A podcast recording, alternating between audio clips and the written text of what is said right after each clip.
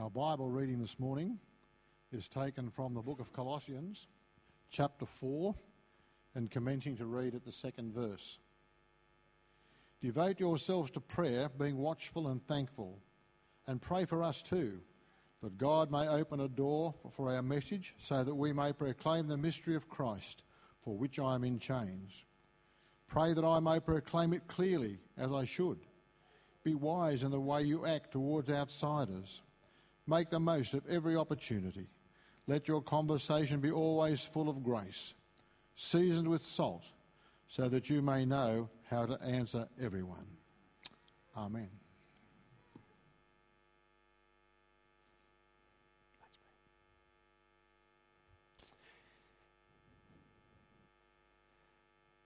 Yeah, my thanks uh, to Alan for uh, reading for us. Thanks to Rachel for, for your prayers as well. Um, we have felt beautifully enveloped by uh, your love as uh, my family have settled in here.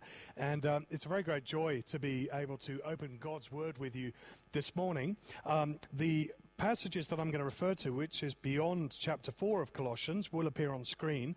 But of course, it's a very sensible thing to have your Bibles uh, open in front of you just to make sure that the person up front is saying things in line with God's Word. So um, may I encourage you to grab your Bibles or your Bibles on your phones. And um, I want to start by asking us a question to consider as we embark on this series in everyday evangelism. Where is your passion? Take a minute to think about it. On what or on whom is your heart set? I had some lovely conversations around morning tea after our 8 o'clock gathering this morning. And evidently, when I started speaking to people, I began to find out where their passions lie. Because it's obvious, isn't it, where our passions lie? We talk about things.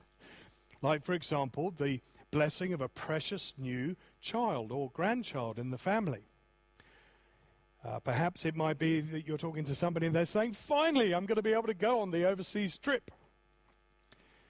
For others, it might be, I'm very glad to be able to consolidate my property portfolio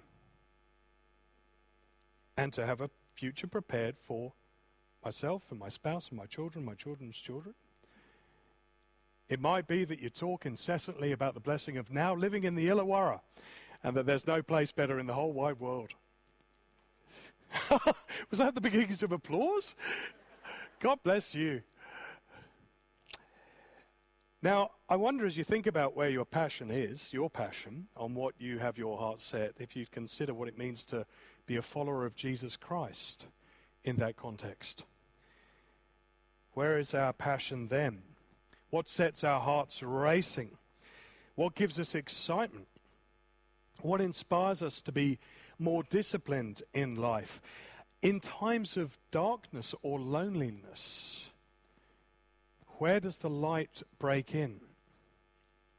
Who can lift our attitudes and our affections from the mundane to the majestic? That our hearts might be set no more on things below, but things above. Well, if you know Jesus Christ, then you will have a passion for him and find over time that that passion grows. And so we read with Paul, the apostle, when he writes in chapter 3 to the Colossian church, verses 1 and 2 Since then you have been raised with Christ. Set your hearts on things above, where Christ is seated at the right hand of God. Set your minds on things above not on earthly things. And that's a very radical and countercultural notion in the Illawarra, in Australia, in our modern world, isn't it? It's unusual to let an invisible and untouchable hope for the future beyond this lifetime inform and influence and direct our present priorities and purposes for this lifetime. But followers of Jesus are not motivated by sight. We're motivated by faith. We do not perceive the world through rose colored glasses, but rather we put on our gospel glasses. That is so much better. In other words, we think Jesus' thoughts. We seek to speak his words. We take his perspective so as to communicate Christ God's Son to a world in need of forgiveness and hope. And so, if there's a big idea that I hope we draw from these verses today, it is this that we might persevere in praying and promoting Christ to people with passion. And that perseverance will need God's help. So, would you join me in prayer as we ask Him? Father God, we have sung praises to you because you are worthy of praise. We have prayed prayers to you because you hear us and delight to answer the prayers of your children. We pray now as we come before your word that we would sit under your word and not put ourselves upon it and over it. That through your word and spirit at work in our lives, we would look more and more like Jesus and be better enabled to point people to him. And we pray it in Jesus' name. Amen. So, um, in the book of Colossians, uh, Paul is writing to followers of Jesus Christ. Chapters 1 and 2, he's essentially clarified who Jesus is and what Jesus has done that, that Jesus is the one who saves his people from our sins and brings forgiveness. And then Jesus is the one who's risen from death into life eternal and gives hope for the life to come. And having done that, we then settle into chapter 3. And Paul gives us my first point the opportunity to communicate with perspective. Uh, Paul says, Since you've been raised with Christ, Set your hearts on things above, where Christ is, seated at the right hand of God. Set your minds on things above, not on earthly things. And I have to say, if you're anything like me, and I know most of us drive automatic cars in Australia, but you know what I mean when I talk about a manual car, right? You go through the gears. If you're anything like me, you tend to wake up in the morning and start in reverse gear. Isn't that right? Spiritually, going backwards. And then you look in the mirror and to get into first gear, I find that I have to remind myself, bleary eyed and in need of glasses these days, who am I? First gear, I'm a child of God. That's who I am. In fact, whose am I? I'm His. Because He sent His eternal Son, Jesus, into the world to live a, a life according to His good and perfect law that I could never do. Second gear, I remember as I reflect on His Word and read His Word that Jesus died in my place on a cross for my failure and the failures of all humanity to live honoring God so that my sins could be forgiven and that God's rightful wrath against my rebellion, Jesus would take upon Himself in my place. Third gear. Jesus rose again from death to eternal life, never to die again to vindicate the honor of his Father God in heaven and to secure me a place with him forever. Fourth gear, I belong to God. Verse 3 You died. Now your life is hidden with Christ in God. You see, if we have died with Christ on the cross, our lives are no longer our own, but now they are His. The power of His Spirit working in me is the same Spirit that raised Jesus from the dead to life eternal. And now I'm thinking and acting and speaking like the Son of God as He enables me. That's not to say that I'm no longer Robin, that my personality has somehow dissolved. I remain who I am, but my perspective has changed such that I begin as Christ works through me to mirror his character and become more like him. Isn't that what you found on your journey with Jesus? We become more like him. As we loosen the grip on the things below, it seems that we tighten the grip on the things above. This is not my idea. I got this 20 years ago from Simon Manchester. As I, it's a good idea. As I tighten my grips on the things above, I release my grip on the things below. If I try and hold on to the things below, I loosen my grip on the things above. And so my character is shaped by Christ, and as He works in me that power that raised Him from the dead, I, I look to the things above and loosen my grip on these things below. And of course, then I move to fifth gear, because most cars today have a fifth gear if they're manual which is the one that says Jesus will come again in glory to fulfill his promise to take us to be with him forever. Verse 4 When Christ, who is your life, appears, then you will also appear with him in glory. That's his promise to us. And so, what follows is Paul describing now in verses 5 to 11 in chapter 3 that we put to death the old values of the life outside Christ. That in verses 12 to 17 we put on a new garment of Christ like virtues which are committed to serving others for God's honor. And then in verses 18 to chapter 4, verse 1, we begin to see what household relationships will look like as Christ permeates who we are so that he would be glorified. And then what happens is Paul says, Well, what can I do to ensure that Christ's concern for his people has become my concern for his people? And we move into this chapter 4, verses 2 to 4. This is my second point that we will communicate Christ through prayer. This everyday evangelism course that we began uh, just this last Tuesday, uh, our very own Steve Abbott, who wrote the course, is teaching it to us, begins by setting the bar at the level the Lord intended. It is clear to me from Ephesians chapter 4, verse 11, that God has given us evangelists, big E evangelists. And we'll, we know them, don't we? I mean, I think you'll be able to name, you might be one of them, but you'll name the, they've got a particular quality to them, don't they? They just talk and talk about Jesus. And they're a bit maverick, they're a bit edgy. In fact, we've got to work hard with the ones who seem to follow them into our church family. But not everyone's a big evangelist. However, Paul says that we can all ask God to make gospel preachers, evangelists, effective. In fact, he says, have a look, verse 2 everybody devote yourselves to prayer, being watchful and thankful. Devote yourselves to prayer.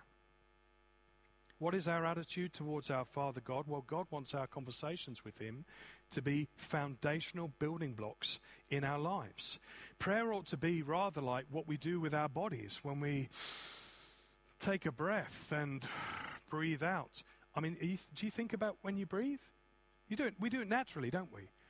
And what Paul wants for us is to be praying as almost as naturally as the body is breathing. In fact, Charles Spurgeon said, I would rather teach one man to pray than ten men to preach.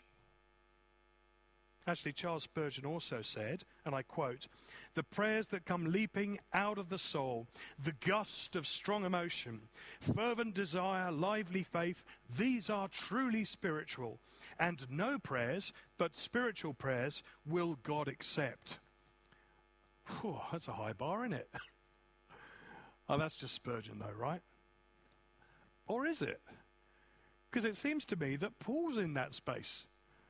In fact, Paul is saying to us, I want you to be energetically devoted to praying.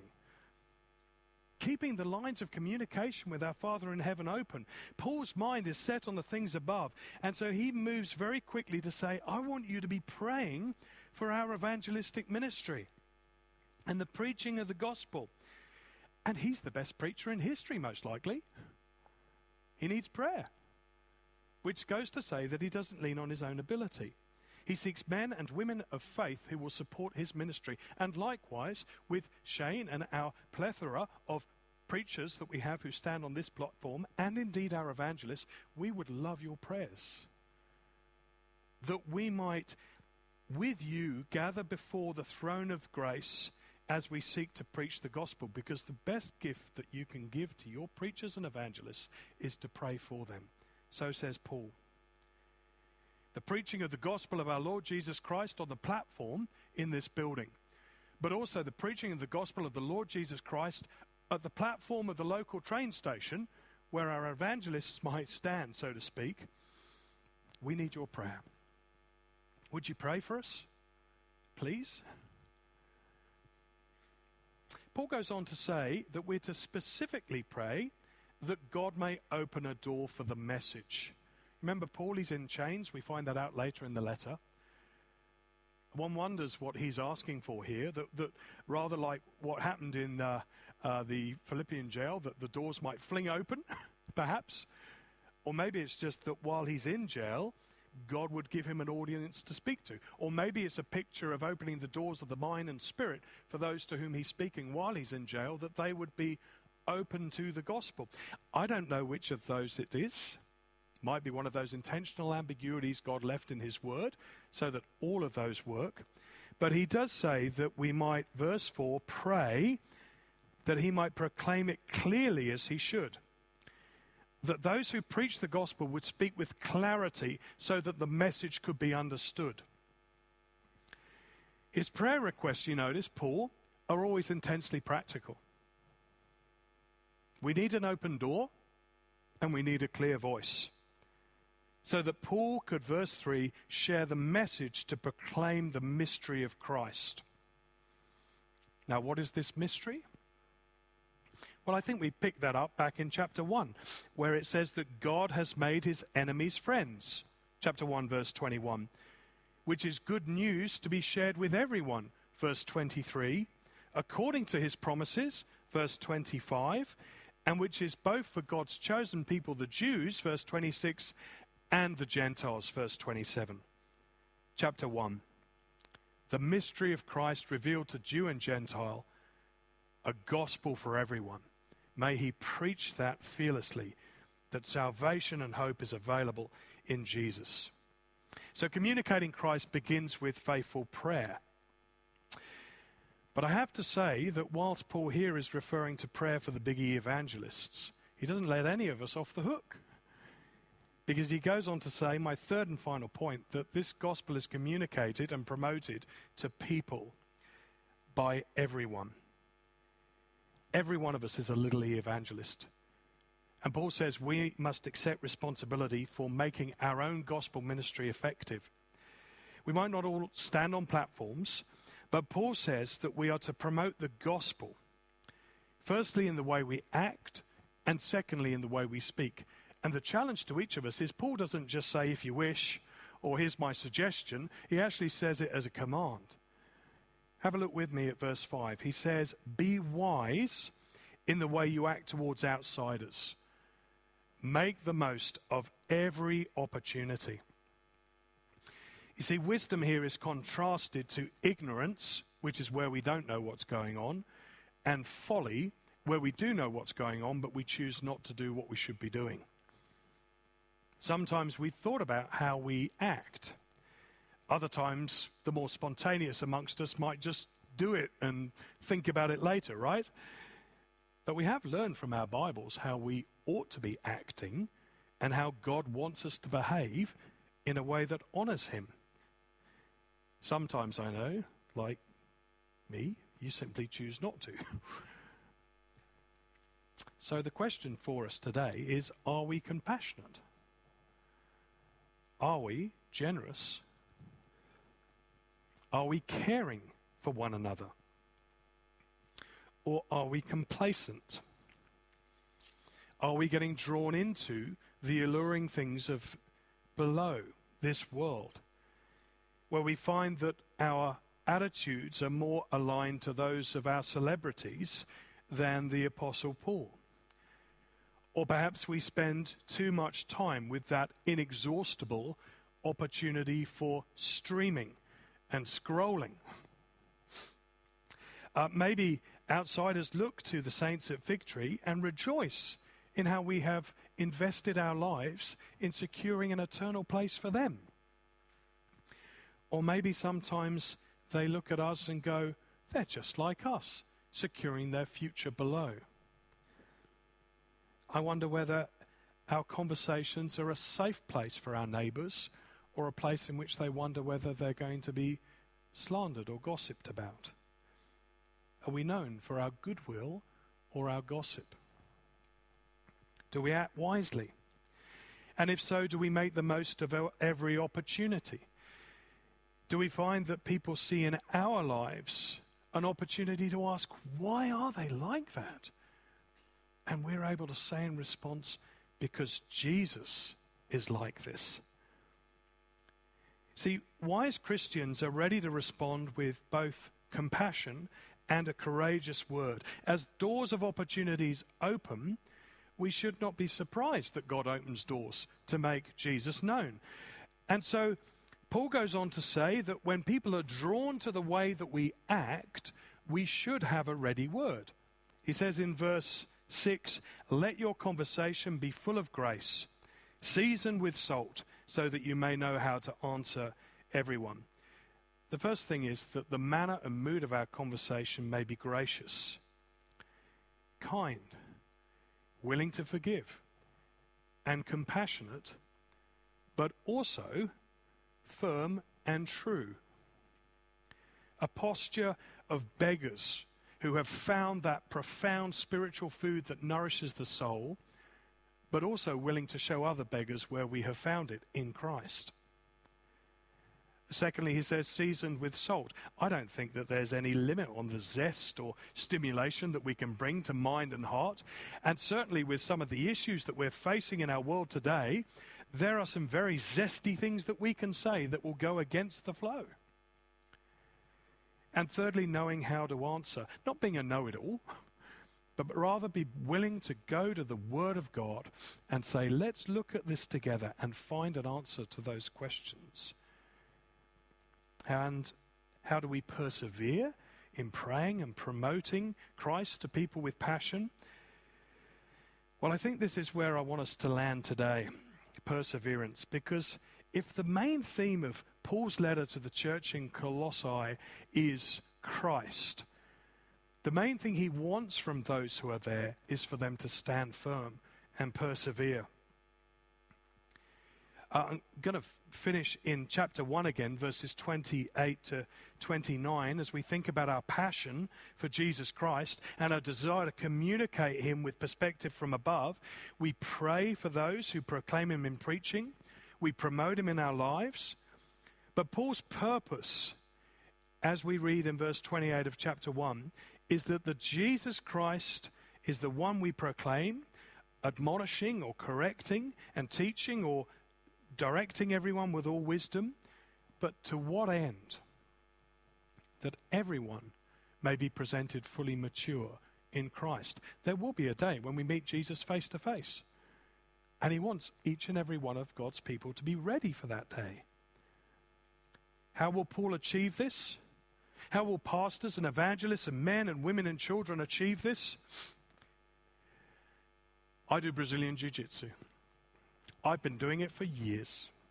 I got my first black belt after four years. I got my second black belt after four years. Do you know how long I've been at, at Brazilian Jiu Jitsu? Nearly a decade. I don't know, I'm getting older and becoming a slower learner. But as you go through each belt, they give you a word to focus on. The first word from white to blue belt is courage. You kicked it off. The second one, from blue belt to purple belt, it takes forever. So that word is patience. The third one from purple to brown belt is hard work. That's where I am now. It's hard yakka. But do you know what the last one is from brown to black? It's perseverance. Perseverance. Takes a long time to get a black belt in Brazilian Jiu Jitsu. And it's appropriate because when I roll or wrestle with a man in a good way, it's all these things. It's hard work, it's perseverance. You don't want to get tapped out, you want to tap them out. Paul wants us to persevere in praying and promoting Christ to people with passion. And he says, verse 29, to this end, I agonize. Or if I can use my translation, I wrestle. Paul's constantly wrestling to ensure that each and every one of God's precious people is presented mature in Christ. And He wants that for each and every one of us too to be wrestling, to be agonizing, to be presented pure, and to see others presented mature in Christ, but not in our own strength. But notice what he says in verse 29 of chapter 1 with all the energy Christ so powerfully works in me. We have access to the Spirit of God with the eternal Word of God that raised Christ to life forever. Such are the resources that we have been given. So, perspective comes from setting our hearts and our minds on things above, not below. We pray for our evangelists and pastors and preachers and all ministers of the gospel that the doors would be open and they would communicate Christ clearly. And each and every one of us has the opportunity to promote Christ by our actions that reflect the actions of Jesus and by our words which reflect the words of Jesus. To persevere in praying and promoting Christ to people with passion. Let us persevere. Now, I'm going to really throw down the gauntlet for this week in terms of application because the Lord's done this for me. you remember last week we talked about the garment of grace, and there were three points that we looked at for what it means to wear that garment of grace. And I wonder how you're persevering in that. Uh, uh, for this first point, we were looking at being faithful by sharing in our life groups. And our life groups have started up again this week, haven't they? Had a wonderful time yesterday with our life group leaders, a number of them coming together under God's word and praying together. Very thankful for that opportunity. And if you're not in a life group yet, may I encourage you to get into one so that we might journey in faith together in that crucible of pastoral care and prayer with a degree of intimacy that we can't have on a Sunday together. And if you're not yet, please speak to Joe and she'll make sure that you get into the right community for your life group. Uh, that's where we agonize and wrestle together. Secondly, can I encourage you to be adventurous? To do the course on everyday evangelism. Praise God that there was a good number of us there last Tuesday. And in fact, some of those who were there are teaching the everyday evangelism course to members of their life groups. But I want to thank Steve for getting this off the ground and tooling us up last Tuesday, helping me think through how to preach a sermon today in line with the first part of the course. And if you've missed the first session, it's okay. You can catch up and join us again this Tuesday.